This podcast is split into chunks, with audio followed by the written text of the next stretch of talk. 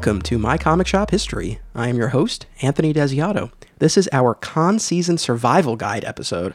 I am joined by two of the alternate realities refugees. Across from me, making his triumphant return, we have former alternate realities co owner, Drew Cheskin. Hello. And to my left, we have friend of the store, Brian O'Day. How you doing? Well, it's very great uh, to be here with both of you. This is the first time that you've been on the show together. Yes. I believe so. Funny, Drew and I live right next to each other. We've been around, but even in the um, documentary, though, I don't think we were in any scenes together either. So I think this is our first all around since your journey started all those years ago. That's right. I'm always looking for new combinations. Now, Drew, I said triumphant return because I don't know if we ever spoke about this, but the last time you were on was season two, episode two, the deal of the art, our Yes. big original art episode. That was, if I'm not mistaken, the highest rated episode of that season. Ah, very nice. One of the highest rated overall, and I got a lot of great feedback on that. So people seem to like it. I did not know that. Drew's got a good voice. He's got a good voice, but a lot of a lot of great insight. I mean, there were some. We got really, really deep into the ins and outs of buying original art. Uh, so I'm hopeful that you'll have uh, some similar insights about how to survive a comic Oh, convention. Oh yes, I do. yeah. And Drew, you know, I've, I've spoken about this on past episodes, but this is the first time that you're here for us to talk about it together. You officiated my wedding. yes. That was fun. I enjoyed it. I was completely shocked when you asked, but I think it went off pretty well. I think everybody was shocked. Yeah, we purposely didn't tell anyone. It was in the program though, so that that kind of gave it away. away. Yeah. I kind of knew because I took the car with Drew. and They're like, just so you know, don't start freaking out. so I was like, but don't tell anybody. I was like, okay, mom's the word. Yeah. No, that was great. We were so honored to have you do it. It went great. We did the whole Infinity Gauntlet bit. Yes. So instead of lighting candles as a unity ceremony, yeah, we had we had the gauntlet. You you had a field day with that. my Oh, that was fun. And, and at least these people knew uh, what Thanos was talking about in the new Infinity War movie. Yeah. So that was good. It was sort of a you know two year preemptive strike to let them know what's going on. With the big snap of your fingers, you were wedded. Yeah. um, but no, so that was that was a lot of fun. And Brian, I gotta I gotta break your balls just a little bit here Okay. for a moment. sure. For years, years, this guy has been has been begging me. I don't not begging, but pestering me for a DVD or Blu-ray of my comic shop documentary. And then finally an opportunity presented itself I during the, the. Kickstarter campaign and you went for the art reward instead. I took the art. I appreciate the support regardless of, of which But di- reward, but I didn't- couldn't believe it. Not everybody. I, why did I think everybody got a Blu-ray of it as a No, that reward? was a no? specific- Maybe that's how I wrote it as well. That's it. But that's all right. I, I opted for the art. you can borrow mine. Okay. Good. Yeah, we did uh, exclusive commentary with Bill Mayo for on uh, the comic shop documentary and by Spoon. So it's good stuff. I think you'd enjoy it Very nice. Cool. Did you get Roby on there? on the commentary. Yeah, was Roby- No. Roby was here though. We recorded uh, the the New Year's Yeah, it New was- Year's Day Ah, special. That was okay, a okay, cool okay. episode. that was fun. It was good to talk to him again after all this time. Yeah. I miss Roby. He was supposed to come to The dinner, our, or our the breakfast, breakfast, yeah. our New Year's Day breakfast. But he, I think he said he wasn't feeling well or something. But that was too bad. It would have been nice to see him there.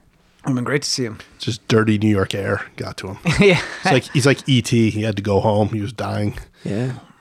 He's working for Amazon, right? He is. No, he's doing very well. Yeah, that was a fun episode. that was cool to uh, to get. It was him and, and Bill and Steve, so we had a good chat. I must say, I've been listening to all the episodes. I just haven't listened to the late, latest one that was on May 30th that came out. Oh, the oh yeah guys. Yeah, I haven't listened to that one Oh, yet. cool. Well, I appreciate you listening. That means a lot. like I said, I was uh, before we were talking and we went on the air or live or whatever, whatever recording. We're, recording. Uh, I was like, oh, you inspired me to go buy comics again to see like you were talking about uh, Batman uh, White Knight. So I was like, oh, that's that would be a cool story to read because obviously I'm a big Joker fan and stuff like that. But there's uh, some nuances that were mentioned in the podcast that I was like, don't know how I feel about that and. You, as a Joker fan, you should read it if nothing else. But Right. um, as far as how much you like, I'd be curious to talk to you after you read it. So when we did that episode, only the first six episodes were out. Episodes, huh? I think I did it in that podcast. You too. did do it in the so the first six issues were out when we did that. Uh, so now all eight are out, and I've I've read the the conclusion of it, and I enjoyed it. I and I won't spoil anything for you, but I was okay. hoping that uh, since it's not an in continuity story, I was hoping that they would take some more chances with with the resolution to it. And Is it, it like a gaslight, Batman gaslight type of thing? I'll be honest, I've never read that. Oh, okay. So I That was actually very good. Yeah. Just so you know. but it just I don't know. I just felt like the ending was a little bit more uh, conventional than I thought it was going to be, given Okay. that it exists in its own space. But it was definitely good. Like it was interesting, and I think you'd like it. So uh, yeah, I, I mean that's what I'm saying. I'm, you inspired me, but then I was going to look for back issues and I couldn't find any back issues, and then like I'll have to wait for the trade. So now I just Yeah. text someone say, when does this come out? Because I'm not in the shops too often anymore, you know. Sure. So uh, this episode, it's it's kind of our mid-season finale, as it were. So uh, this con season of my comic shop history will consist of twelve episodes total. This is episode six.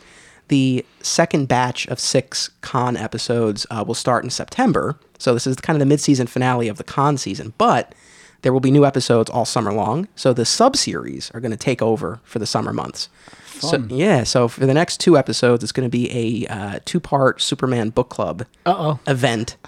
Uh, Dan Greenfield from 13th Dimension, he's going to be joining me. The first episode in two weeks, we're going to be tackling all of the post-crisis tellings of Superman's origin. Oh wow. So we'll be talking about Byrne's Man of Steel, Birthright. You're gonna have All field Season. day. It's going to be great. These are going to be like three hour podcasts. I'm looking forward to this. It, that one probably will be lengthy. and then two weeks after that, we're going to be talking about Bendis's Man of Steel. oh, cool. So we're gonna we're gonna kind of take that apart a little bit, and I think that'll be fun.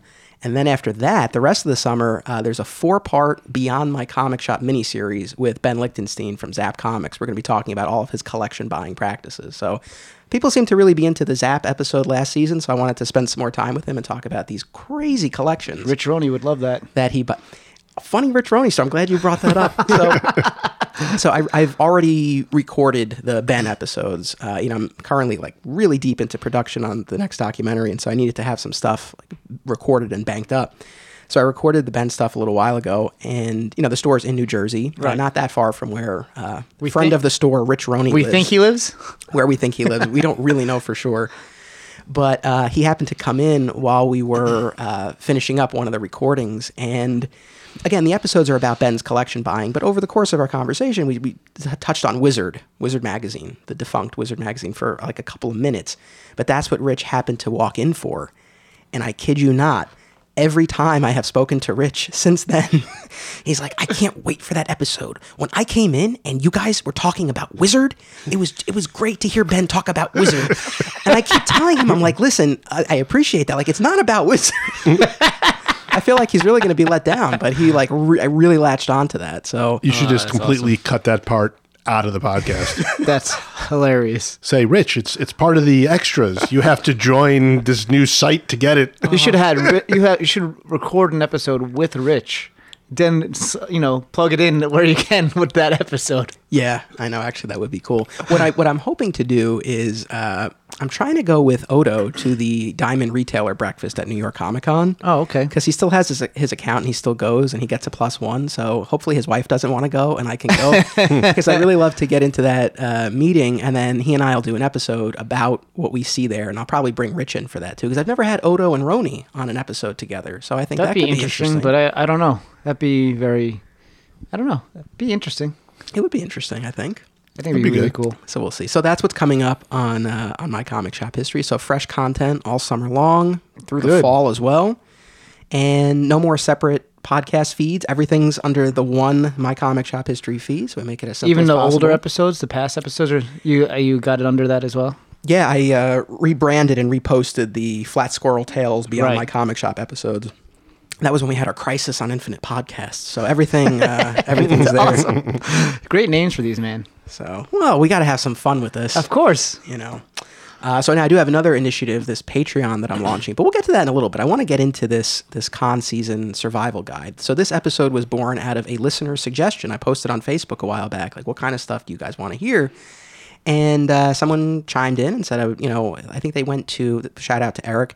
Uh, he had gone to a like a decent sized show in Dallas and was kind of overwhelmed at, at just how much there was. And he was like, that's probably you know half the size of, of a New York, or, or San Diego. So he was, uh, you know, just kind of curious about what insight, you know, the show might be able to offer about how to navigate one of these things. So, uh, you know, so I thought we can kind of get into that. Now, obviously, there's like there's some basic, obvious stuff like you know, wear comfortable shoes, Yeah, pack a snack, and all the that biggest stuff. one. Seriously, don't ever wear flip flops. It's a disaster. Learn that the hard way, man. Oh, you did that? Oh yeah, years ago. Oh man, I didn't. I did that. Um, I think it was the first year of New York Comic Con, day two, and I was just kind of strolling around. That's when it was downstairs, I think, right? Every, Artist Alley was downstairs, or everything was downstairs, and then the fire marshals came in. And they Yeah, it was closed- only like one section, one Yeah. hall of the. one. Yeah, it was very very small for building. Artist Alley. That was the entire show. Was that the Yeah, the entire- first year, the entire show was like the northmost hall, and that was it. Wow. Yeah, I mean, I remember being very small, Mm-hmm. and even if it, even though it was at the Javits, but day two, I was just, eh, let me just wear the flip flops, see what happens. That mistake, mistake. I know I was kind of joking when I said that, but no, yeah, I mean that's true. I was thinking of Roby, Nick Oh, Robeson. he always wears flip flops. I've called him out for that on the show before, but yeah, wearing flip flops. I remember seeing him there. I'm like, what are you doing? but yeah, I actually did it as well. So, So, yeah, you wanna make Roby's not alone, man. You have comfortable footwear. Now, Drew, I want to I want to hear a little bit about your Comic Con history because you've been going to shows for a long time, and I, I, I suspect you've seen a decent shift in in the the way shows are. Oh yeah, no, I, I started going to shows. First show I went to, I remember my mother took me down, friend with along with my old best friend Andrew from elementary school, and it was at the Penn Plaza Pavilion, which I don't know if it's still called the Penn Plaza Pavilion, and it was probably one of the Carbonaro shows. Oh God. Uh, but it, it might have been, it might not have been. I don't remember. But I remember looking for Star Wars toys and everything else, and I think I might have purchased an X Men '94 there, and it was like the huge purchase for fifty dollars back then. Um, but it was overwhelming. But the thing that's a little different is, is back then you went to the show, and this is where you saw everything. You were lucky. Maybe the local comic book shop had a lot of back issues. Maybe they had something special, you know, a Hulk 181 or Oh, yeah. Amazing Fantasy 15. But when you went to these shows, you would see everything. There wasn't the internet. You didn't, you know, there weren't podcasts talking about stuff and there wasn't YouTube to look at everything. There weren't forums. I mean, it was maybe you would have, you know, the the trade papers for different stuff where you could, you know, maybe you'd looking like a penny saver and someone would be They didn't selling have, something. really have trades back then, anyway. well, they had, uh, they had like uh, the handbooks, right? Yeah, but what was this is where we need Steve because I can't remember anybody that remember. But they had the, you know, the monthly publications. Oh, right, right. You know, right, the little right. newspapers where you could people would have stuff for sale and this and that. But you didn't see this stuff, uh, and it's almost a shame that you know eBay first popped up and you looked at and you're like, oh wow, now I can find whatever I want. And unfortunately, nowadays it's well, now I can find whatever I want. You know, it's it's not as special as it used to be. You see something walk in, you're like, well, I, you know, I can go find this anywhere I want, anytime, day or night, and buy it. So back then, the shows were more fun because it, it was, and you didn't have a show every other week or every week like you do now.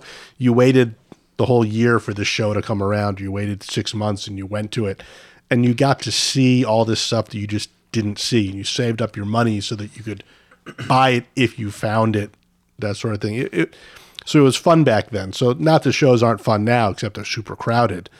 Uh, but it was a little different back then. I, I think it was more, a little bit more of an adventure. Sort of, am I going to find what I want? You know, and you're either elated that you found it, or you're disappointed that. No smartphone, man. I, no, Nothing. I get it though, and I mean like on a on a different scale. But I was thinking recently or reading about uh, Blockbuster and how like the last few remaining blockbusters are in Alaska because the winters are long and the Wi-Fi is slow, and so there are still like a couple of blockbusters out there. And I was reading about them and seeing the photos and stuff, and like I was nostalgic for Blockbuster, and I'm like, well, it's kind of silly because it's it's better now. I mean, you have access to anything, but I think there's something to be said. Like you would go to Blockbuster, you didn't know what you were going to get, and maybe you appreciated it a little bit more when you were able to walk out with something that you were excited to watch. Go to Blockbuster, never get the movie you wanted, especially if it came out that week. you just never get it.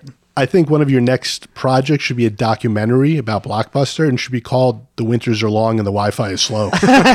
That'd be a great title. I think it'd be. That's actually great. part of me, yeah, part of me would actually love to. Uh, I mean, Steph has been to Alaska, and you know, I, I hear nothing but great things. That's a place maybe we would uh, venture at some point, not just for the blockbusters, but it'd be kind of cool to go and uh, and Any see comic something. shops in a comic Alaska? shop. I'm sure. In Juneau, right? I guess, and or Anchor, um, Anchorage. Listen, I'm not flying with my equipment anymore. I think I'm done with that. That's been uh, just as a as a quick side note. That has been uh, a little stressful. Like, I was actually going to ask you about that because you're obviously not carrying it all on board. Yeah, no, I am. Oh, really? Yeah, Oh, really? No, the that's only carry on. Oh, that's brutal. The Ugh. so uh, so again, as listeners know, I've been filming this my comic shop country movie, and so at this point now, again, I've I've done all of my flying with the equipment. Everything else will be you know driving, but um, the only thing that we check is the tripod, and we pack that in our big suitcase that we check. Uh, with the rest of the clothes and stuff, so that gets checked. But then um, everything else, the hard case and then our backpacks and stuff, that comes on with us. But one of the things that's really been frustrating me is, and I was I had a really good chat about this with Rich Roney because you know Rich has done his fair share of traveling. He's like Oh, George yeah. Clooney and Up in the Air. Uh, so we had a lengthy conversation about like what like which flights he would pick and like all this stuff. But there's like no rhyme or reason for what's what gets gets flagged through security because there have been times where I've gone through with everything and they don't open up a single thing, and then just this recently coming back from the last trip. Um, I think I, I had some light clamps in one of the bags, and that set it off. And like they unpacked, and we had like a, we had like our, our underwear in there and stuff. Like they're taking everything out. and uh, he opened up the case where the lavalier microphone was, and he's like grabbing it by the antenna. And I'm like, that's very expensive equipment. Please be gentle. Uh, so that's been a little frustrating. So thankfully, uh, Well, it depends where That's you it are for too, flying. right? How it, I mean, yeah, there's that. I mean, I have again, I haven't been able to uh, to figure out any rhyme or reason. Sometimes it's fine, other times, and and when it does get flagged, it's like always something different. Like one time, the case that the camera's in, they had to open up and look at it, and again, this time it was the light clamp. So Right. I don't know. In any event, Step Uh, so I won't be flying to Alaska with with the equipment, but it would be cool to see blockbuster. But no, I mean everything that you just said, Drew. I mean, like makes a lot of sense. And then the other thing that I've been thinking about in terms of the changes you've seen, and this is something that I hear a lot about from fans, and this popped up in the last episode, but I want to kind of talk about it a little bit more. Is you know this infusion of greater pop culture elements in comic conventions because I think one thing that you hear from a lot of fans is like there there's not enough of an emphasis on comics anymore. None. Is that something you guys feel? Hundred percent. I mean, I mean, as Drew knows, and to give someone else who's been on this podcast, Chris Wilcock, is due. You know, he does the pop and undiscovered realm. Guy works very, very hard behind the scenes. Just give him a shout out and pay credit where credit's due. Guy works very, very hard. And but he does a lot of shows. But you know, I've worked for him, and this is recently in the last two years. He gone around to different shows and a lot more emphasis on obviously pop vinyls and stuff like that. Whatever's on TV, whatever movie, whatever the hot movie is, it's more of um type of thing as like first in, first out type of thing. You know, if uh, an old accounting adage for inventory, you see whatever's new, you get that out right away, and all the other stuff is just kind of put back into the back room somewhere. So all like looking for back issues and things like that, because you know you get to walk around the show and see what where comics are and to take New York Comic Con for instance, on the main floor, if we walked in the show, you would go to the right side and there was maybe two alleys of comic book retailers, and that was really it. There was nothing else there. And you know, for and they're bringing all, all their prime books as well. So I don't know how well those guys did at Comic Con. They could have done really, really, really well, or they could have done very, very poorly because those books are either going to move or they're not. It's one, one or the other. So and they're trying to make your, you know, the not for the weekend to pay their. I don't know how much the table is. Maybe the table is like ten thousand dollars now. I don't even know. I think they're a couple thousand a weekend each Each table. So if Yeah. you're getting four or five tables, yeah, you could be spending that. I think the main thing that's happened, like a lot of businesses or a lot of things that are started out of a passion for whatever the topic is, is that it's shows in general. Obviously, comic books or comic book properties, certainly with the help of the Marvel movies and the DC movies as well, have the popularity has exploded over the past, I'm going to say, 20 years. Because while the Marvel Cinematic Universe started 10 years ago, you know, Blade did well, the X Men movies by Fox, Sony doing Spider Man with Tobey. I mean, that stuff really did catch the yeah. public eye. Not as much, obviously, as the current stuff, but people liked uh, Keaton Batman stuff. I mean, it all became very popular. So these comic book shows became not just something for fans, but for other people. Like, I want to see what this is all about. And what happened is that the shows, which used to be, I would say, run by fans and hopefully generated some money for them, turned into a business.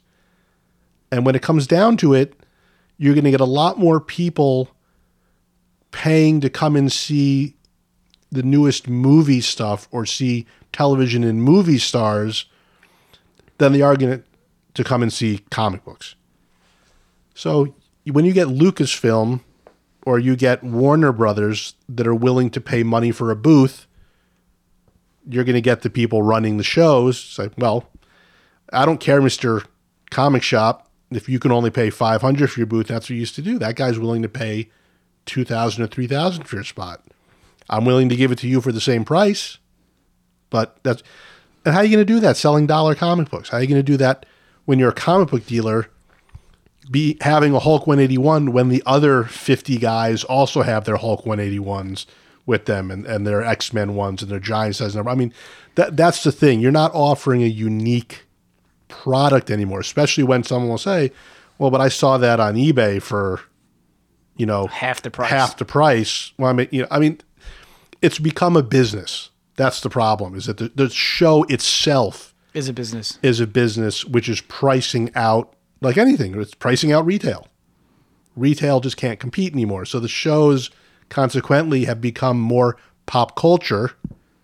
What can we do to bring in more people, charge more money, make it bigger, make it better? My first San Diego Comic Con was 2003. I went 2002. I went the year before you. Mine was the first year with preview night, Wednesday Right. night. It was fifty dollars for all five days, preview night plus Thursday, Friday, Saturday, Sunday. Right.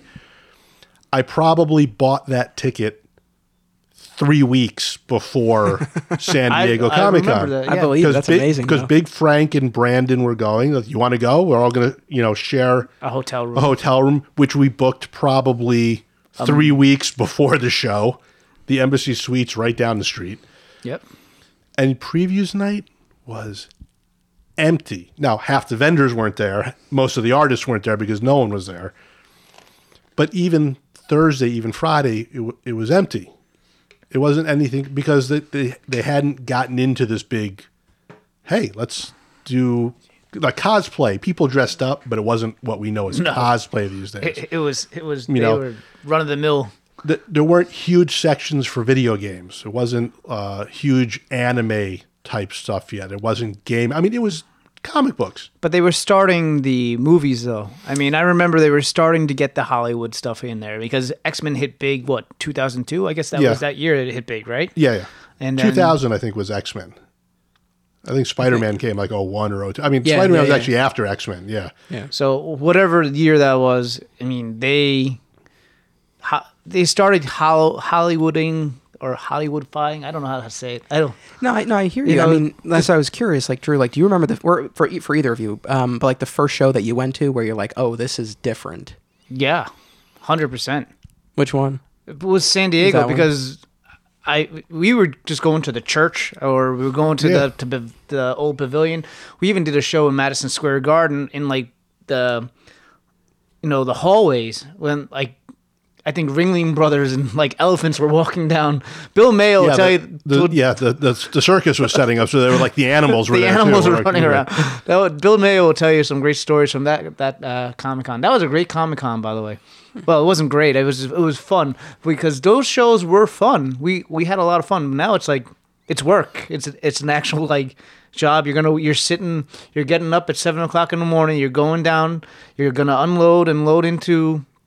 You know, bring all your stuff into the to the show. So you're And- speaking about like from a vendor perspective, Yeah. because I know you do help out Undiscovered. Realm. It's a, if you if, occasionally, if right? you work if you're gonna go go work for Chris, he's putting you to work. Like that's if ands or buts, and I won't like beat around the bush. I, I'm happy to go work and help him out, not a problem. But you know, some people are like, oh, I want to hang around and stuff like that. I don't know who does that now, but it's a job. It's you're there to do. You know, you're there to help him get rid of the product and sell the product and you know make money for the business. I mean, the guy's been grinding it out. He, I think he hits like 40 shows a year, so or y- somewhere around that, Yeah. which is a lot. And then he's driving cross country, going to Florida, going to Chicago. I heard he had a really good sh- uh, show at Chicago. I know he loves Chicago, so yeah, yeah, good- we had a and we had a good chat. you had a you that. had a. I think you f- you recorded in Chicago, right? we were no, we didn't record in Chicago, but we did a sort of a post mortem on it when we got back um, Oh, okay. with him and, and Chris Delando as well, who works for ReedPop, the company that puts it on. So like that was cool. Um, but yeah, no. Speaking of Chris and Undiscovered Realm, he, you know, he's one of our sponsors this season. So, Oh, awesome. You know, I've been dropping in these these commercials, uh, you know, for Undiscovered you Realm. but, jingle? But since you're here, let, well, let's just talk about Undiscovered Realm for a moment. We do the commercial now on the spot. Why should people check out Undiscovered Realm? Oh, great variety of pops. I think they might be the largest on the East Coast for sure. I, I mean, I don't know anybody else who sells as many pops or gets all the exclusives. Literally, if Chris doesn't have it on the East Coast, you probably are not getting it. I mean, it's sold out or very hard time because he has people who can get it, them in various different places and get them to Undiscovered Realm. Um, it's a great spot for the gaming game community. You know, people who play Magic: The Gathering and stuff like that. Uh, he's got some comic books there. I, I don't want to get into that because I don't know what's going on with it.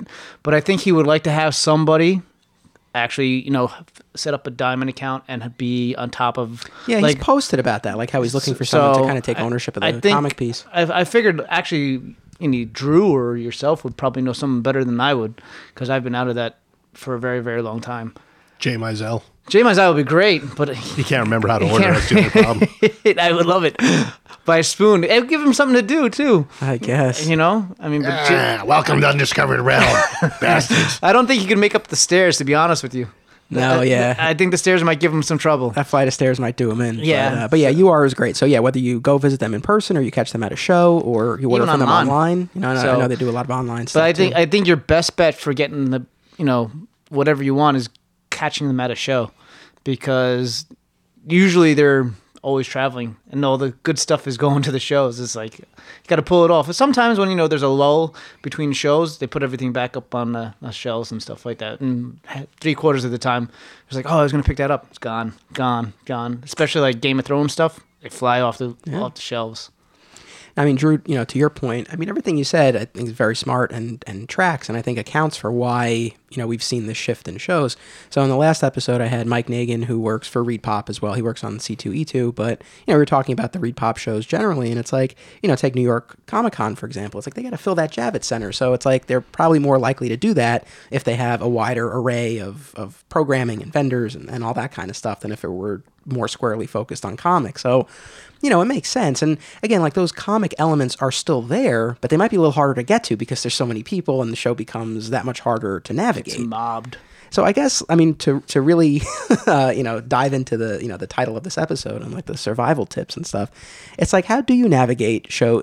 And I you know I guess a lot of this could apply to any type of show, but I mean really specific like the big shows like New York and, and San Diego. Um, you know in terms of navigating them, I feel like and I want to get your take.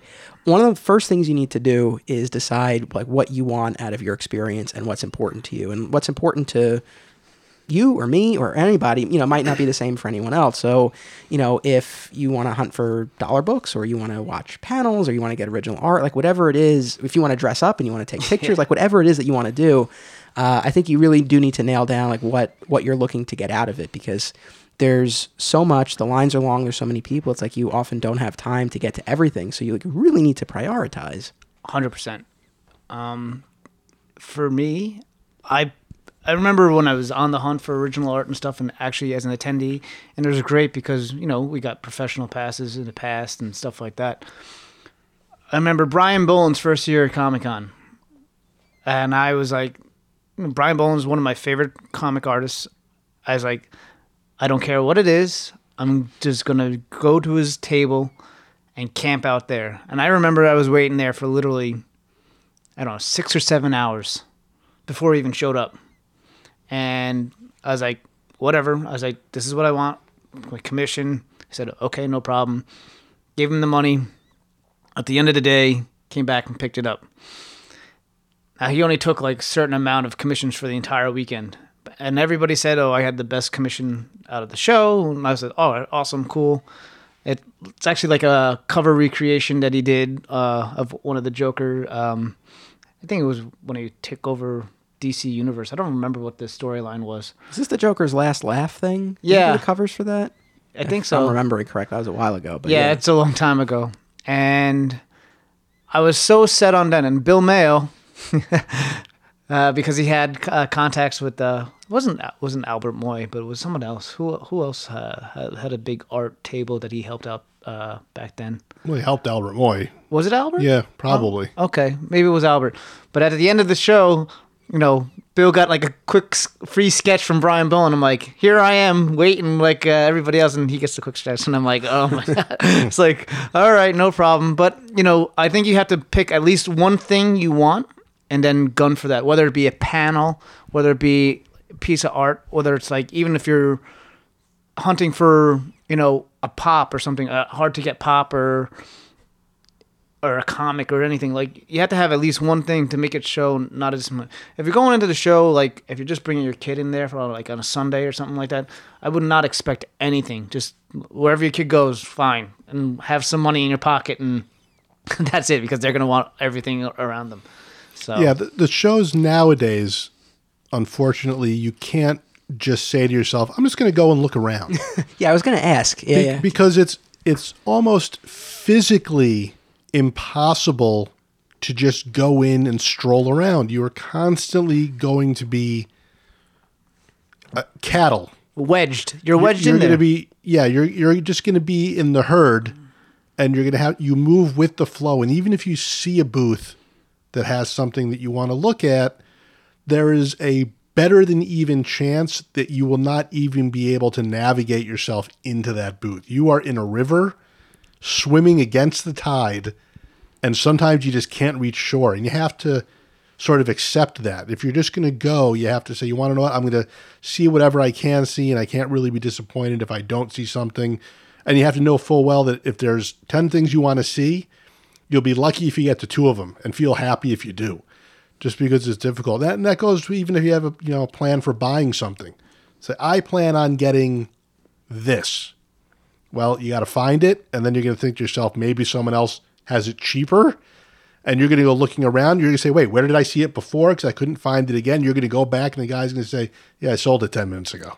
That's where the uh, the old adage "Don't be a flat squirrel" comes into play because it's true. It's very tempting, especially at one of these things. Like you see a lot of dealers, and yeah, I mean, it's very easy to fall into that trap of like, oh, well, maybe I could get it for a better price. But yeah, you you run all of those risks that it'll be gone by the time you come back. Hesitation That you won't even be able to find it again. He- hesitation kills Hesitation kills. Yeah. So I mean, if you see something that you want uh, that's like on your list and you've budgeted for it, and you know the price is what you're willing to pay, uh, you should probably grab it. I agree. You know, cash is still king. Although I've noticed a lot of vendors now they do take credit cards. almost all of them Yeah. Okay. So I mean, So there's that. We're in that age because most people are even PayPaling on their phone and stuff like that. It's Yeah. crazy. Cash is still king for negotiating, though. yeah. On that note, you know, and I go, I know now you guys aren't really like hunting and buying so much, but when you did, I mean, would, would you try to haggle or would you? a little kinda- bit. Yeah. I'd be like, "What's the best you can do?" I mean, I, I'd be like, "Here's bottom line. What's the best you could do?" And some guys would be like, "I can't do anything." I was like, "Okay, no problem. Then you just lost. You just lost the sale." And they'd be like, "Oh no, no, come back." And I was like, "Dude, we already went through this. I asked you what the best you can do. I'm not gonna haggle." So, uh, but I mean, some of the guys would say, um, "Okay, I can do about." This and I was like, okay, fair enough. But I I was hunting up until last year, and I still kind of hunt now for older books and big books.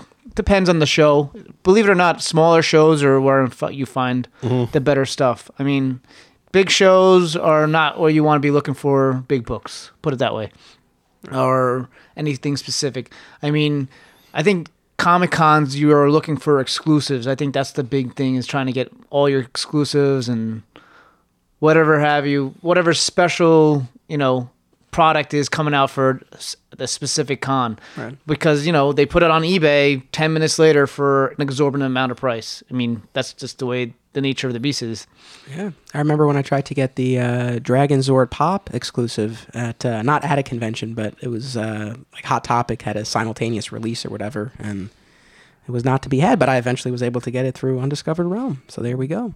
like i said it's good good to know chris Yeah, but you know, going back to to Brian, your story about uh, Brian Bolland and how like you spent an entire day getting that piece. I probably told this when we did the original art episode, but um, I killed an entire day getting a Superman piece by Francis Manapul, and I remember being very annoyed at the end of that day. Like it wasn't it wasn't a great experience. Like I was in line literally the entire day. You know, a lot of artists, if they're going to do a piece as detailed as he does, like they'll take a list and then they'll work on it throughout the show, and you'll go and pick it up. But I don't know if he still does it this way. This was uh, like 10 years ago at this point.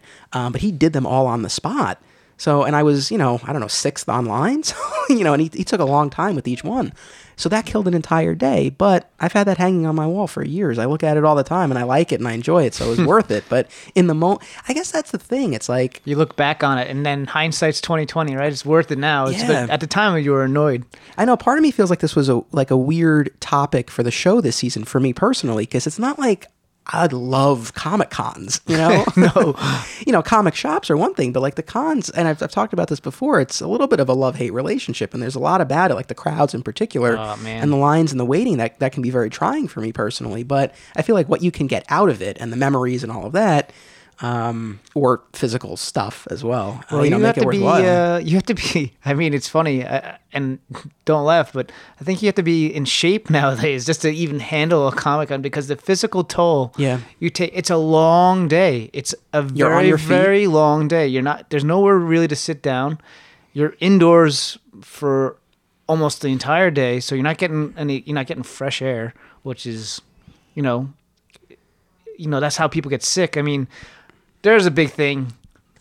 Hand sanitizer Yep. bring your hand sanitizer when you go to a comic con because or if you're working at it obviously because you're dealing with money you're dealing with people i mean when we worked last year i was i was always asking for hand sanitizers like i had to get it like i think i was one of the few people who did not get sick at the weekend but then i got sick like three or four days later and i was like oh man i thought i, I thought i missed it I know, And like almost catches you. it's almost like, always oh, catches it's you like at some point. it- it's inevitable like what we need to do is have a booth next year selling hand sanitizer, selling deodorant, selling breath mints, and I'm sure a few other things. You'd probably make a killing. Yeah, I mean it's well, a I thing. think they do that. I think they even like someplace. I think one year I remember them handing it out. I remember uh, them actually handing out hand sanitizer for free. Mm-hmm. So I don't ever see them giving de- deodorant out, but that's probably a good one. Or just charge five cents for a spray. yeah. No, Just lift your arm up. That's five cents, please. I mean, look, it's a bit of a cliche, but cents, right? it's a bit of a cliche, but I mean, it's true. I mean, it's it's a lot of people packed in there, and even though these are massive spaces that we're talking about, it's still it gets hot and people get stinky Smelly. and sticky. it's smelly. and all that. But no, I mean, I'm glad you brought that up. There is a physical toll to this. Like what, whatever you're doing at a show, like if you're a vendor and you're Oh, uh, yeah. whatever it is Doesn't that you're matter. doing, um, but especially like walking the show and stuff. So uh, again, that's where you know, comf- comfortable shoes come into play. Um, Huge. Eh, knowing your limitations, I guess, you know, it would be something else I'd recommend to people. I mean- like know how much you can do. even even like even the adage is like oh pack a snack you're gonna need more than a snack i mean you have to get a full meal get your carbs in i know No. I, This, this was my trick at San Diego Comic Con All right, here we go. uh-oh every year. King size Snickers. okay You have breakfast. You have breakfast. right And when you get hungry at about 12, eat a king size Snickers. Thing first of all, thing's got about 4,000 calories, so it will power you all, but it makes you so sick that you are not hungry for the rest of the day. You're like, "Oh, I can't believe I just ate that. And, and you're not hungry at all the rest of the day. Oh but my it's God. enough calories that it will actually keep you going. I mean, you should. Um, well, Of course, that, of course, that's also why I get stents in my heart at the age of 41. Yeah. So, I don't know if I would subscribe to that, but i don't either I do like I do Carbs. say I do say pack pack food too because the food at these convention centers is very expensive. but like even an energy drink it'll be is a gatorade or something just to replenish your sugar or something like that i i remember actually this past year i mean you know i've taken a health kick lately right so i, I try to drink as much water as possible but I knew we were going to the show, so I literally got Gatorades because Gatorade is actually a lot better for you when you're trying to hydrate and just keeping your energy up. I mean, water doesn't really do much for you except just hydrate you, but doesn't give you any energy. Gatorade was like so huge. It was key. I mean, not that I had didn't have anything solid in my my uh, stomach until like later on in the day, but it was great. I had breakfast every morning, but like by twelve o'clock, whatever came around, you were just pounding the Gatorade. So, I mean, it worked, but you know, having a snack is huge. Having like an apple or a granola bar or something like that is massive. you know, and not only is just one day of a show demanding, but if you know if you're doing an entire weekend, like you, you really do need to pace yourself and get rest too. I mean, I think that's something that that often doesn't happen for a lot of folks. Like I remember when uh, San Gregorio and I went to San Diego a couple years ago for Bleeding Cool, um, I was kind of like an old man. Like we would go out after, and then I was like, all right, I got to go back to the room. And I, I wrote up my articles for Bleeding Cool, and I went to sleep. And even then, I wasn't getting a, a ton of sleep, but at least a little bit more Didn't than go to those after parties, man. I heard those parties at San Diego's are great. I went to I went to one like one of the hotel bars where the creators were hanging out. Like it was cool and everything, but even then, I still left before him because I'm like, I gotta I gotta rest. Because it's like, and again, so that's something that uh, you know, if you can function on a little bit of sleep, like fine, go for it. And I Chris think you'll have is a master of that. yeah, I mean he is, and I think like for these shows, like everything's so heightened, like you can kind of run on adrenaline for a little bit. But again, especially if again you have to know your limitations. So if you know you know you need a certain amount of rest, like really try to do that. And again, pace it. So maybe you you go out all night, like the last night of the show or something like that. Maybe not the first Sunday, night, though. True, but or this you know the, well then like the Saturday into the Sunday or whatever. Um, but yeah, I mean it, it it definitely does take a toll. Yeah, I agree. even if you go to the show, you're there. Well, you know, someone says, "Let's go get some food." I'm not leaving the show. I'm at the show. I'm here for the Yeah. show. Yeah. I'm not going anywhere. Yeah, that's going to take two and a half hours, and I might not be able to get back into the show, and I might miss something. I don't know what you're going to miss. Maybe like aliens are going to land in the middle of the show. I mean, I don't know. Be cool. But it's like this fear. It's like, no, no, I'm at the show. I got to stay at the show. I don't care that I'm bored. I'm at the show. I got to go to the show. And you, you can't Yeah, do that. You got to be like, wait a second. You know what? I'm running down on energy. Let me go get a little something to eat. Let me recharge, and I can go out there. So definitely don't worry about missing something at the show. No. panels are also a great way to kind of rest up a little bit. And I'm, I'm not I'm not just saying that because occasionally I host a panel and I would love to see more people in the room. But you know, it you can sit, and they're usually air conditioned. Like it's you know it's nice, some good content. Don't people like wait watch. through other panels so they can get to some of the panels and So stuff that's like? a, so that's another good tip. And at certain shows like San Diego in particular, you might want to do that. One thing that you do want to check is whether or not they clear the room after the panel. Yeah, because sometimes, they, don't, do, and you're some- standing there for no reason. exactly. I went to the Ninja Turtle pa- uh, panel. Uh, what this is the animated? The, well, I think it's since ended on uh, Nickelodeon. Nickelodeon. Yeah, but I was I I got online for that panel, but they didn't clear out the panel from the the last one, and this was at New York Comic Con, so I was way in the back, and I was like, oh man, just to catch like whatever little scene for the late last season or whatever it was. It was cool to see Seth Green. That was, I mean, he really is short. is That short in real life. I didn't realize he was that short, but so, but if you ever see Seth Green at a show, man, tell him say what's up, you know, because he's he walks to shows all the time. Oh yeah, that's true. So and so does Mark Hamill. Apparently, I didn't I didn't get Mark Hamill. I was kind of disappointed. I saw that guy from uh, the guy from the uh, uh, what are those werewolf movies? Underworld. Underworld. From the first movie, like the huge guy. With the Yeah, yeah, yeah, yeah, yeah, yeah. I see him walking around the shows. He's old, always around the show. Yeah, him and uh, Thomas Jane. Oh, okay. I was sitting with Ron Lim one time, and, and someone leans over and says, "Oh, that's really cool." And we're like, Who? and and Ron's like, "Oh, thanks," because Ron's drawing doesn't look up. It's like, "Yo, dude, that was the Punisher." He's like, what? He's like, "Oh, that's cool. That's great." well, that was like stuff." we at uh, we were at Foxwoods and Ron and Chazz Palminteri comes up to Ron. I was Yeah, like, yeah. oh, okay, that's that's the guy that out of the Bronx Tale is you know, that that you know that's that was kind of cool. Yeah, that was Uh, neat. You know, you mentioned sitting with Ron, and you know, Brian, you've brought this up too. You know, there's a bit of a tradition in the AR community of uh, you know attending these shows with again with with vendors or with creators. You know, like Tom is always there at the table with Ken, Ken Marion. Oh yeah. Uh, again, like I went and, and Mike has gone too for Bleeding Cool. I mean, I think if you have the opportunity to like get access to a show in one of those ways, I mean, this is very specific, and not a lot of people are going to have these particular No opportunities. I mean, but Ken and Tom are very good friends. Right. So I mean, but um, I don't know. I guess if, if you do have some kind of relationship like that where you, you can help out and get in with them or something like that, it's it's a cool way to experience the show. I think. It, Well- it as funny as it sounds, it gives you a place to a rest Yep. and a place to leave some stuff, yes. so you're not dragging Not it around dragging it around. time, That's actually huge. which is big. Yeah. As far as dragging stuff around, good good uh, segue there. Uh, you know, we talked about not being a flat squirrel, and that's important. That's good advice in life and at conventions. But you know, you you don't want to overshoot the mark too much in the other direction because both times that I went to San Diego, I made uh, impulse purchases that I, I regretted instantly, and still to this day regret. I remember at the first one I went to, I got this big Superman poster. Uh, and it was great, but it's like something I could have just ordered online. And like I've got this big poster, I had to get this big, you know, one of those tube cases for. Yeah.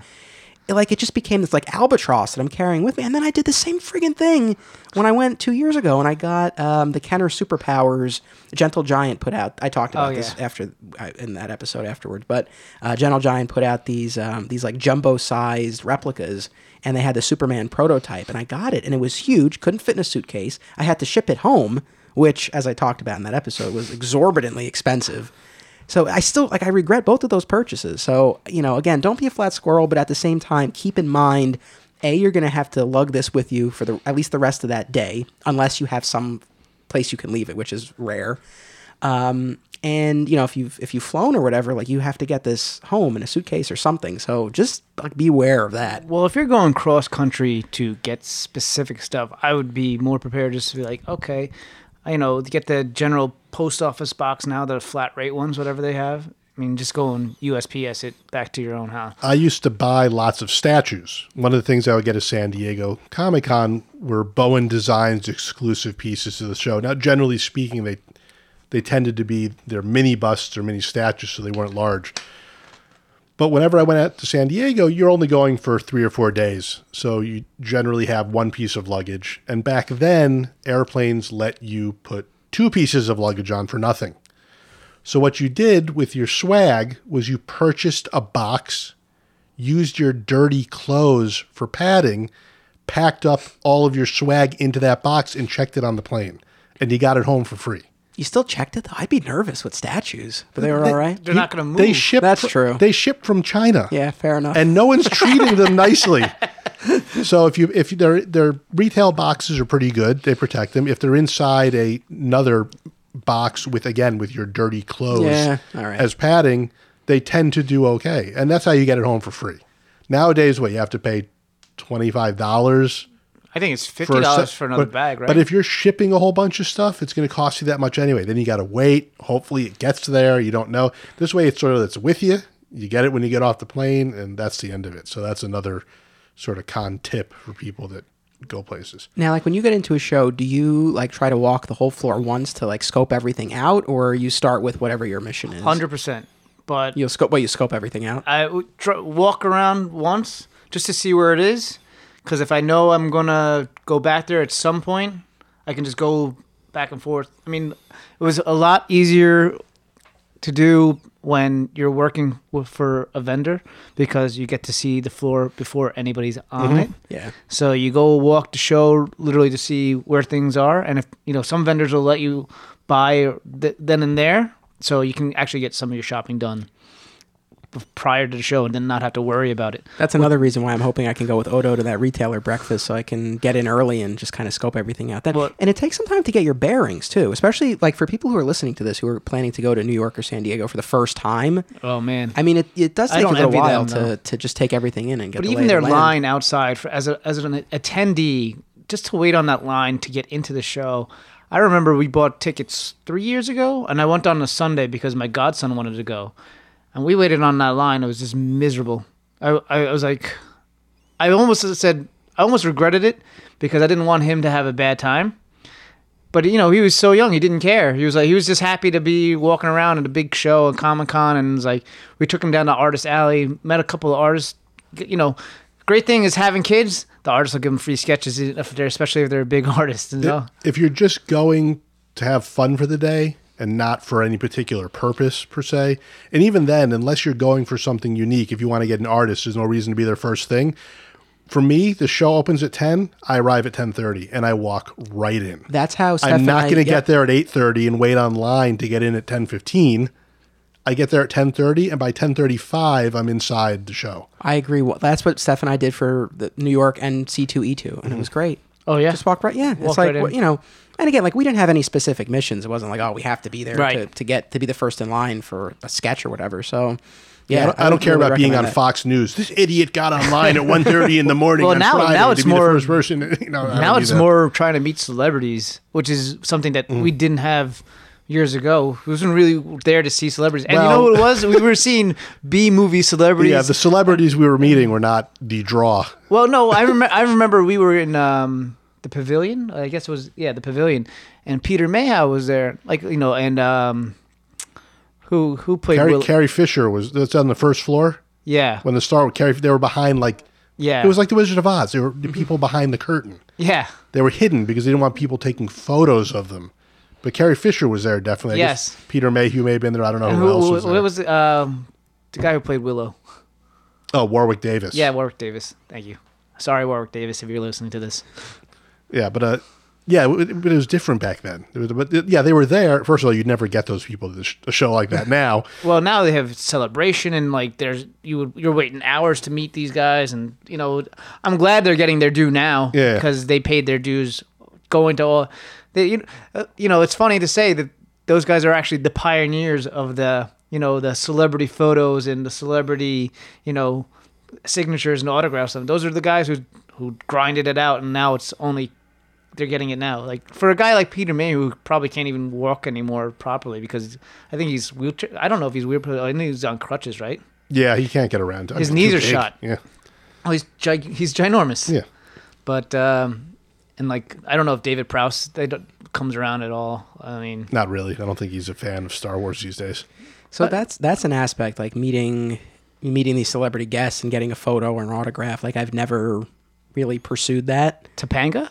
To, no, I just happened to run into her at the, No. at the San Diego Comic Con Film Festival. Oh, that was just random. Yeah, she wasn't there as a guest. She was there Oh, because okay. Ryder Strong, who played Sean in, on Boy Meets World, he had a, a short film in the festival, and she just came to support him. So that was cool. Yeah, if you can like run into someone, like just kind of you know, yeah, like that's pretty cool. Um, but as far as like if you do want to get a photo with someone or an autograph, like I really don't have any Yeah, experience with that. Like what, what tips would you have for That someone? it's the same thing as anything else. just it's, get in line early. get in line early. But they have now they have like um, schedules for when they're going to be there, so you can't. And they post them up on uh, a screen, so they'll take their name off and they'll move them somewhere. Um, so you know, so pe- it you know it prevents people from I guess uh, line you know waiting and stuff like that just waiting online to be first come first served because they they're only allotting so many um, signatures now i think. You know some some guys only say okay it's 100 signatures or 100 photos for an hour or whatever it is. But i mean you get zero time with the celebrities either. It's, you're walking in stand at the x arm around click you're done you're out. So Yeah, I, I think that's the thing for people that they need to understand. If they have this grand idea in their head, they're going to meet their favorite star. No, they're they're going to shake their hand. They're going to talk with them. They're going to. No, no. You're. They might not even look at you. You might literally get up there. Their manager or assistant will say, "Which photo do you want?" I like this one. Okay, you know, 150 bucks. Thank you. They'll slide it over in front of whoever it is you're there to see. They'll sign it. The manager will take it back, hand it to you, and say thanks. Next, and that's it. yep 100% And if it's worth spending four hours online and $150 to get that and miss whatever else is at the show, hey, more power to you. But it's not like, hopefully, meeting a comic book artist or a writer that, assuming it's not someone like Jim Lee or Todd McFarlane, well, which is the same thing. i'll thing. never get my jim lee sketch man Yeah, I mean that you'll hopefully be able to shake their hand and at least say, "Hey, I really like your work. This is my favorite," and they'll give you, "Oh, thanks, I appreciate that," not really caring what you're saying. But at, at least you'll get a sense that you got to say something to them and that they acknowledged you exist as a human being. Versus these signatures you're getting, don't don't think that you're getting anything out of it besides literally something you probably could have bought online for about the same amount of money. if I could just go off on a tangent, for 20 years I've tried to get a Jim Lee sketch and I still haven't gotten it.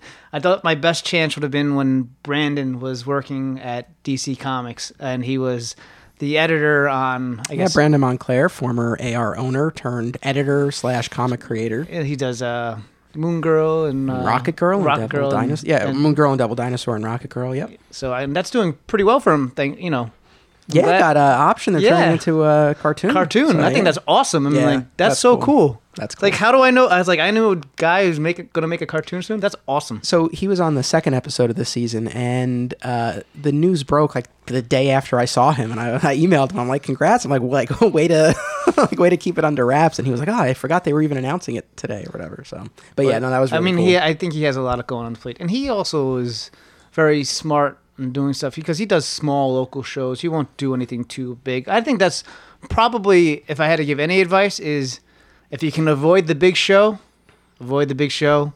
Go to the smaller shows. because it's not as congested. You can get stuff around. You can move around. I mean, if you want to go for the spectacle to the San Diego or the New York Comic Con, okay, fine. Um, I hear nothing but good things about C2E2. So it seems to be as big as New York or as big as San Diego, and just not as crowded. So that's something I might be looking into just to go as a an attendee next year. It's that, a- it's that was as- my take on it. Yeah. It's as popular. It's not anywhere near the size though, unless they've moved locations. Still at McCormick Place. yeah, yeah, yeah. Yeah, it's not physically. At least it wasn't when I went, however many years ago. Was anywhere near the size of New York or San Diego. But you may know better. It was pretty. I mean, yeah. I mean, I don't know for sure, but yeah. I mean, it was. And again, just in terms of the like the look and feel of it and the content and everything. I mean, it again, it felt very much like like you would find at the Javits Center. But yeah, I- you I re- actually had room to walk and and move and breathe. It was nice. That's because Mighty Mike Negin's running it now. That's so right. I'll have to ask Increased Chris it to- in size. I have to ask Chris Delando to help me out for that one. I had so I had you know Mike on the show uh, you know two weeks ago. Right after we recorded, there was this big hullabaloo with ReedPop. You Uh-oh. guys probably I don't know maybe you saw this like on Newsarama or something, where a lot of creators were denied professional passes. oh yeah, I And heard then about it that. Allegedly was a glitch of some sort. So Uh-oh. yeah, that happened. But But that was for the New York Comic Con. that was for New York. yeah. Yeah. That that was not Mr. Chris Delando. That, That was not no. I was not trying to put it on Chris. I'm just saying uh, that happened right after we recorded. So, uh, you know, had it been before, obviously I would have asked him about it. Maybe we could have gotten uh, Oh, some, have some gotten the- insight into it. Well, I'm that was like, that was like uh, the first year at New York Comic Con when the the fire department came and basically Yeah. said you have too many people in here, and John Byrne went out to use the restroom and they wouldn't let him back in. He's like, "But I'm John Byrne. I have to get back to my table." And they're basically like, "We don't care who you are. You can't go in." He's like, "But I'm John Byrne." amazing. like, yeah, who? That's what they probably said. Who? yeah. Yeah, but And uh, uh, you know, saying that to a New York City firefighter, I'm John Byrne. There's probably a million John Burns. In Yeah, New York City. exactly. so like, okay, who are you related to?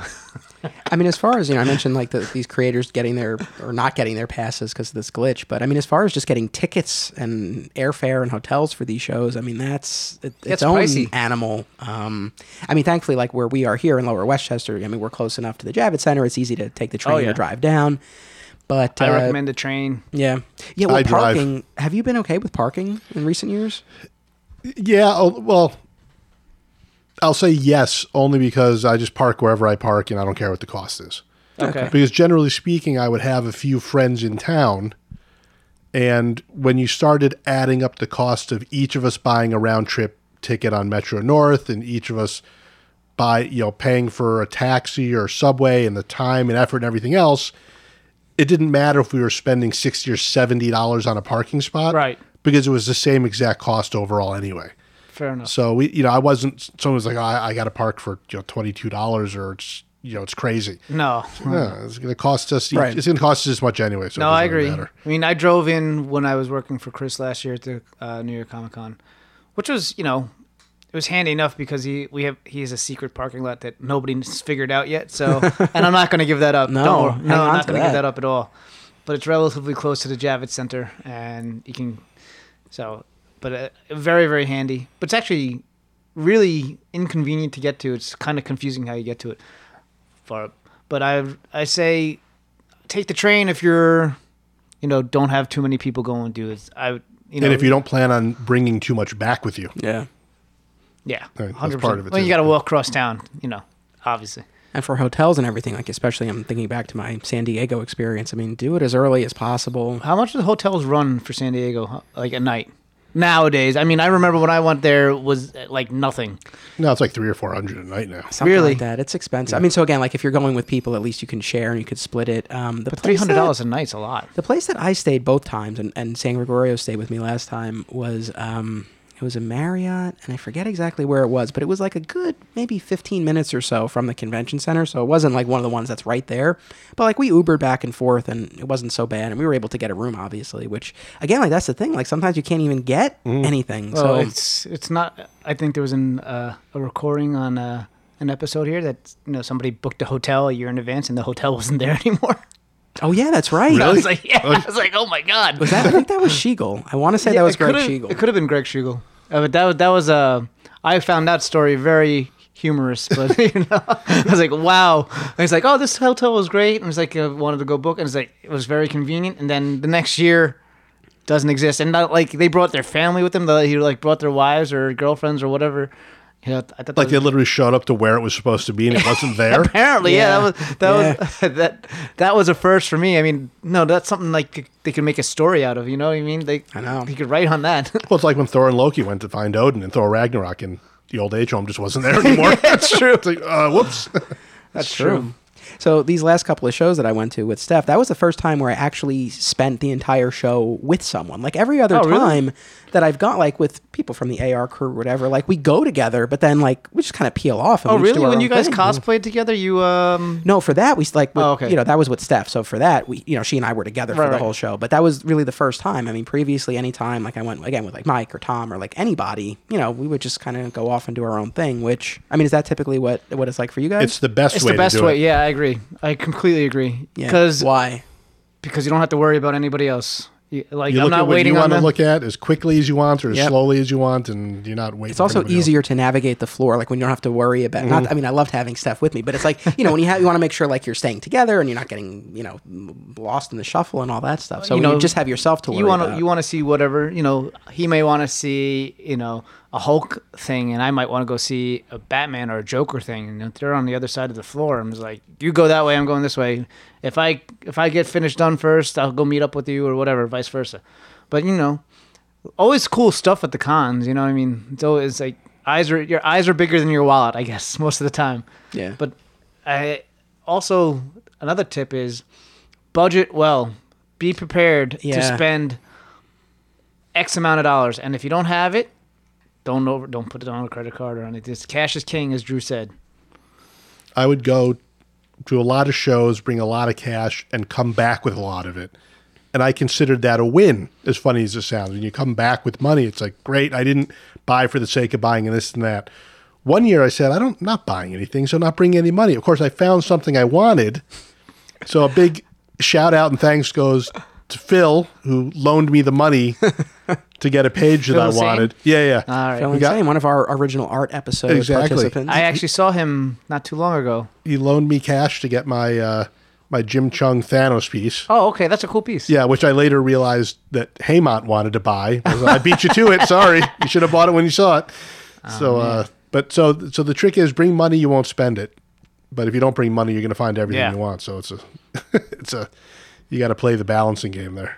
One a couple other things as far as you know making your plan of attack uh, i do recommend like if you want sketches for example check the artist's social media pages ahead of time because they might have their whether it's their schedule or or policies or prices or anything like that so that's probably worth doing More importantly, they might have a pre-convention that list. too, yeah exactly Yes. And they might actually do something for you at home. You just have to pick it up, which is a lot better than I think Ken taking does your that. chances and not getting anything. Yeah, so if you know you want something from a particular artist, again, like you know, check if you can reach out to them. You know, you could try that as well. But a lot of times, like they'll post, you know, what their what their policies are going to be, or yeah, like you said, even getting on a list. Uh, I, I'm a big fan now of the apps, the convention apps. Do you use them? Uh, not really. No. No. No. I found that they're helpful. I mean, obviously you have the guide with you, but the app is, is pretty handy. And if anything gets changed, at least it'll be you'll have it. to be honest with you, I'm not really walking the show at all. I'm Oh, that's true. I'm generally, generally if, when I'm at the shows, I'm working for Chris, and Chris says, "Is there anything you want to go do?" And that's that's their time to go do it. And it's like you know, that's I'm really just working the shows these days. Yeah, New York. Last year I saw you at the UR booth. You had like your own little uh, like outpost. Yeah, yeah, did What- pretty well. What uh, what were those pops that you were in Those charge were of? clearance pops. Ah, how'd you do with those? I got rid of, I think, almost all of them. Good man. So Did people try to haggle with you? no, because they were five dollars. it's Well, like that- five dollars. Not stop people. No, it was like listen, but honestly, it was like pop five dollars, pop five dollars. I mean, I had the the amount of cash that was in my pocket. It was just like here, you know. I was just handing money to Chris and let them sort it out. And I think he was happy he moved a lot of those clearance pops. But I mean, they were all they were all the same pops. They were all Dipper Pines and stuff because there was exclusives. So they were getting exclusives, from, and these were the extra pops that came around with them. Actually, talking about what you just said, you know, pop five bucks, pop five bucks, survival tip. As funny as it sounds, don't bring large bills. Don't say I've got a thousand bucks and they're all hundreds because you're going to want to go buy something for ten bucks and the guy's going to tell you, I don't have change, or I'm not giving you all my change. You have to go break that. and no one is going to break that for you. It's true. Hmm. So un- Small bills. unless you're going and you know, look, I'm going to purchase artwork and I know that my sketches are going to cost me 200, 300, 400 dollars, whatever they are, and you're going to be handing this over to the artist, that's fine. But if you're looking for knickknacks, you're looking for little stuff, 5, 10, 20 dollar items, it pays to have at least a certain amount of fives and tens and 20s with you to make it easy. The vendor will appreciate it and it'll make your purchasing a lot easier. Whenever I've helped Ron out when he's doing sketches and he's like, I want to raise my prices here, raise it. I'm going to, you know, when they were 40 bucks, he said, I'm going to make them 50. I said, do not make them 50. He's like, why? I said, because people are going to be giving you 20s and they're going to be giving you hundreds and you're going to have to give them change. You feel like carrying around 200, 300, 400 dollars in tens to give change? No. Make your sketches 60 bucks. And people will Because pay people are going to pay you in 20s and if someone gives you a 100, you're going to give them back two of those 20s. And You're going to be dealing in 20s and hundreds all day. You don't need change.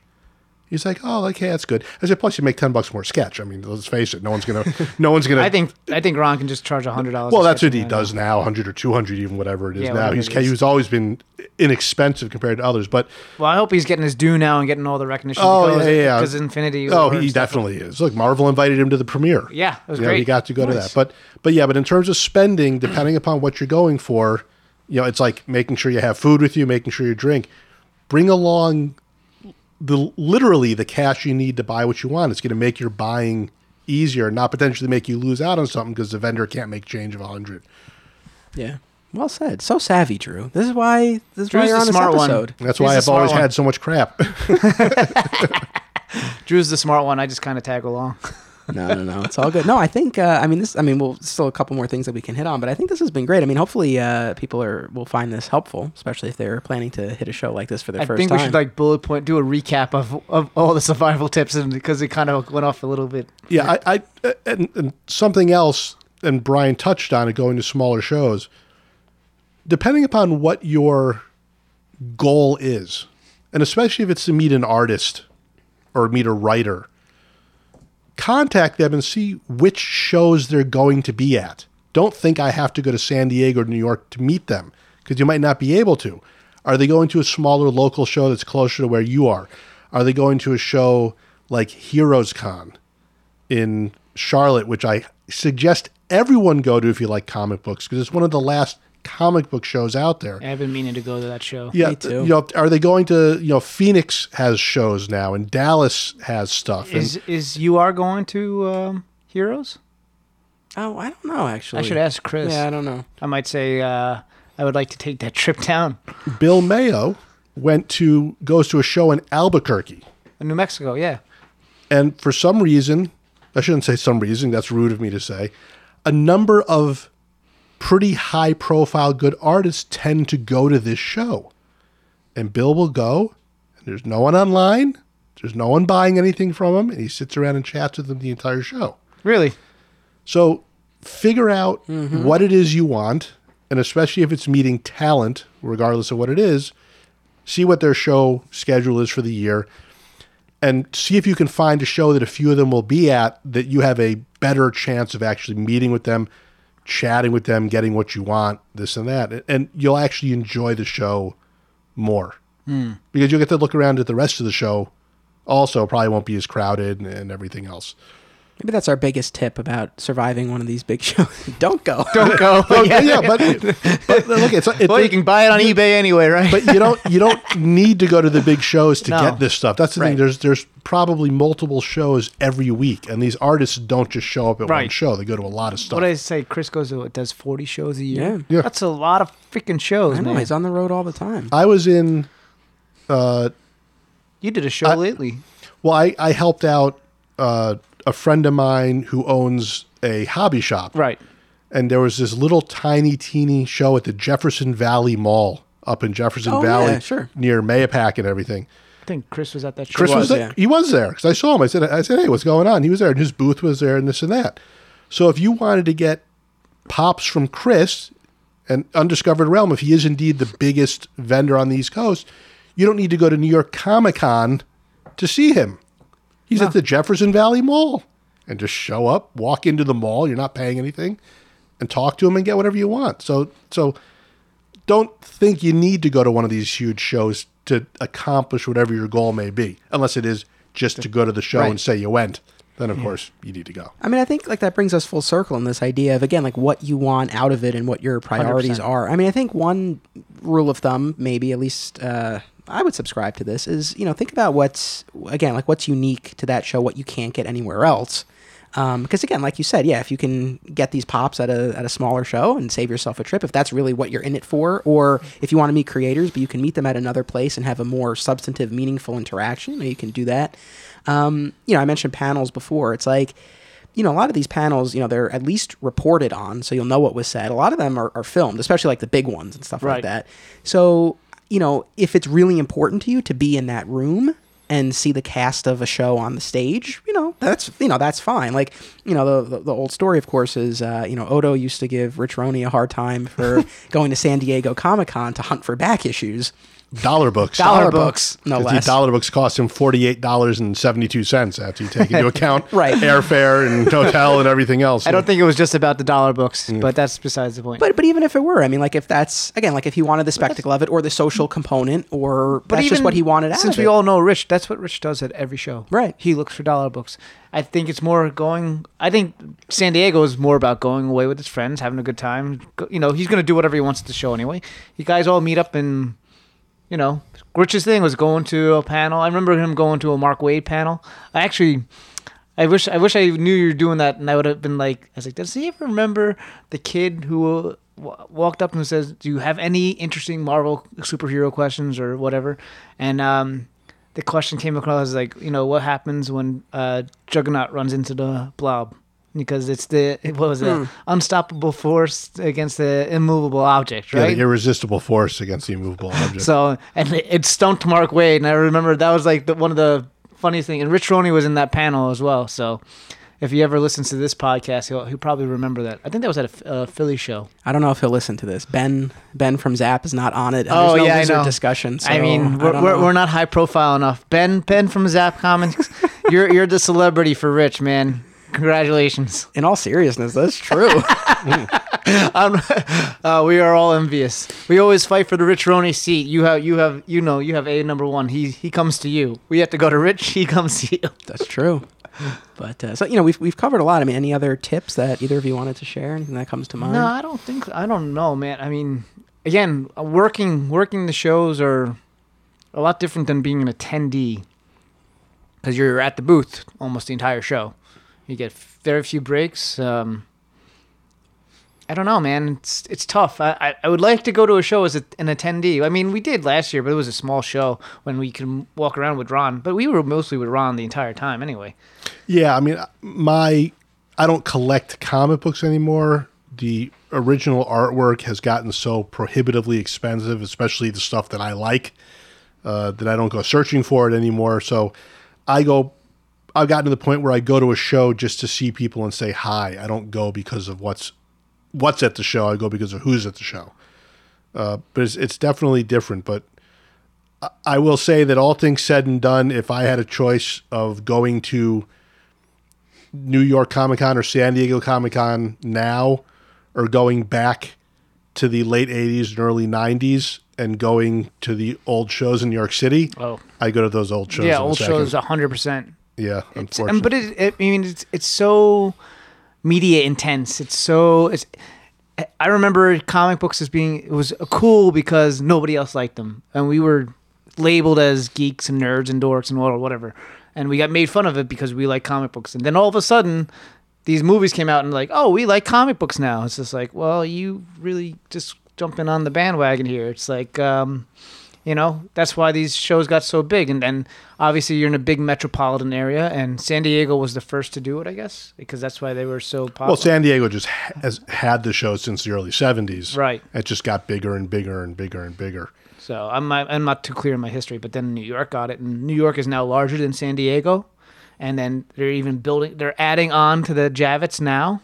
Oh, right. Yeah, so they're gonna make the Javits even bigger. So it might actually be a larger facility than San Diego soon. So speaking of you know being in a metropolitan area, like depending on where you are in the country, you, you might be shocked at the price of food and other things when mm-hmm. you come to one of these shows. So just kind of be prepared for that.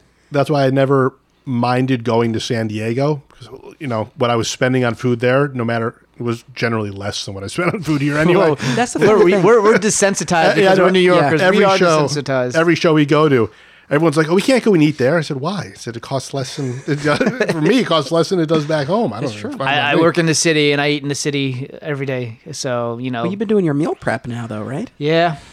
That's, uh, actually, for the last two weeks, I've, I, I've actually, I have actually uh, money in my pocket. So it's, it's crazy. That that makes a big difference. He bought me dinner today. nice. Where'd you go? Pizza place. Venetian or somewhere else? No. No, slice, Slice of of Scarsdale. Slice of Scarsdale. on Garth Shout Road. out to the Oh, yeah, Slice yeah, of sure. Scarsdale guys. Yes, very good pizza. Go eat there. Very nice. Hey, they didn't pay for a sponsorship, no. uh, We can get you one. Uh, well, speak kind of on that note. Let me explain what I have, uh, what I'm cooking up here with this Patreon. Were you guys familiar with with what this is or no? Only I'm because I sort of familiar. I read yeah. your post on Facebook, but that's the only that's the only reason why I know what it is. So Patreon is a monthly membership program where uh, users or patrons um, can help creators get paid for their work. So it's something that I've been thinking about for a while. Obviously, I did the Kickstarter in the fall to raise money for the documentary, but I want to kind of do the same thing with the um, with the podcast. And the idea with this is, uh, you know, the podcast is free, has been free, will always be free. You don't have to pay anything to listen to these episodes, but if you become a member of this Patreon, it will um, help me and able to continue to do this and uh, and hopefully do more of it. I mean, uh, if I'm Hey now. what Do more. I've, Do al- more. I've always said do more. I think more content is better. And you're you've been rocking it, man. Well, no, I appreciate that, but it's you know people are always asking like whenever I show up with my equipment, whether it's to film or record, people are always asking like, "Oh, do you have a day job? You get paid for this?" And it's like, well, like I'm working on it, but you know this is one of the ways that I want to work on it, and um, you know, so the idea is you you pledge a like a low level monthly amount. We have rewards from like the one dollar to five dollar range, and in exchange for that, you get exclusive content. So a bon- If like if I sign up, will I get a DVD? No physical rewards, damn it. Uh, you know, listen, it was great for the Kickstarter doing the shirts and doing the Blu-rays, but it, it took a long time making those Blu-rays. So for this, we're going to keep it digital, but like bonus, uh, a bonus full-length bonus episode, and then the new thing that I'm starting up that I'm excited about is the My Comic Shop History After Show. Okay. So once we're done recording here, we'll record the first installment of that. Cool. Because the way it always works is, you know, we record these episodes, uh, you know, don't be a flat squirrel, see you next week, all that stuff. And then, like, we'll usually sit around for a few more minutes and talk without recording. And so I'm going to leave the, the mics on and we'll Fair keep enough. chatting for a little bit. It'll be like a little behind the scenes stuff, or maybe we'll follow up on things that we mentioned in the Cool. in the episode proper. Uh, you know, so that'll be one of the one of the major rewards.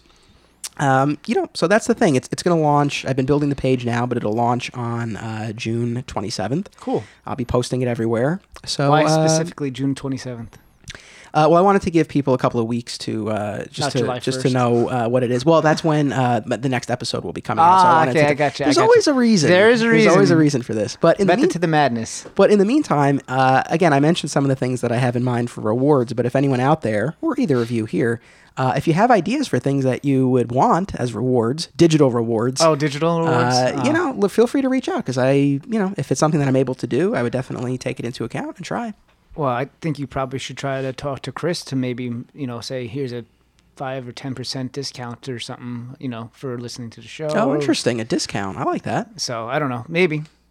I mean, that's something you would have to talk to Chris. Maybe you know. something like that. But uh, you know, I listen. I appreciate everyone listening. I appreciate everyone, you guys included, of course. You know, who contributed to the Kickstarter, and uh, you know, everyone who's been part of this journey. So this is kind of the next iteration of that. And uh, you know, I'm always talking. What you, what you got there? The Sagat. Thanks, Chris Giarrusso, by the way. That's right. The reward you got for the Kickstarter was was a Sagat. uh, was the sketch. Um, I don't have my sketch yet.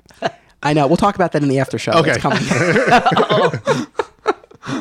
Uh, so that'll be launching on the on the 27th. So keep, keep an eye out for that. Um, before we wrap up, I, I just want to mention though, you know, going back to our convention talk. Um, you know, we were talking about you know these pop culture elements that have, have been invading, and it's not limited to conventions. It's been interesting as I've been filming for this new documentary. It's something I'm hearing a lot from stores as well, and there's been a bit of a divide in the stores that I've been to. Stores on the one hand who diversify and carry pops and other toys and gaming and action figures and t-shirts and that kind of stuff. And then other stores that are very, very specific and adamant that we do comics, we do trades, we do back issues. Like they're comics only, and they really wear that like like a badge of honor. Um, so it's been a little bit of, of a divide, and it's been interesting talking to the stores for the movie and then talking to convention organizers and attendees for the podcast. And this theme has been pretty consistent uh, in both. So it's just kind of interesting. I mean, I don't think you can go wrong diversifying. I mean, I think that's the way you have to go, especially going to the future. I, I think you interviewed a young lady who in Philadelphia who has the coffee shop. What That's right, Amalgam. Uh, yeah, so I think that I was like, Jesus, why didn't anybody ever think about that before? It's like I mean, because people touching the books is bad enough, let alone spilling coffee on them. I mean, I mean that's true, but like So they do, they do have signs. They don't let you into the comic section with your coffee, and Okay. I don't think you can bring the books into the coffee section unless you've bought them already. Bought them already. I think that's the deal. that makes sense. so they do have some precautions in But that's place. like Okay. going Yeah. to you know like the Barnes and Nobles has a Starbucks in it. You know, it's almost the same concept. yeah. So did you notice the non-diversified stores being in, shall we call it, Middle America. more affordable areas of the country where they can get away with not diversifying? Yeah, maybe a little bit because yeah. they're paying four hundred dollars a month rent. I mean, a comic book, you know, whatever the issue is, costs four dollars here, and it costs four dollars there. When you're paying seven thousand dollars a month rent here, and you're paying four hundred dollars a month rent there, you know, Yeah. it, it, it you know, it makes a as much difference what you though. sell. No, but you still need to sell more. You know, if we so maybe we have three hundred customers and they have fifty right.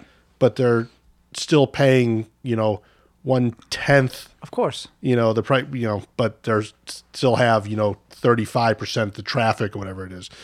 So I, I, you'll probably find there's some sort of correlation there between Yeah. demographic and where you are versus how much you have to diversify. Hundred percent. So before we wrap this up and then record our little after show, anything else that either of you wanted to say on our uh, on our subject of surviving cons? I think we should just do a recap of all the the points. well, when I post the episode, Oh, after okay, I, fair enough. I listen to this and, and then edit you, like, you can do an everything. ad. You can do an ad bu- uh, at the end or Best something. thing you can do to survive con is raise your shields.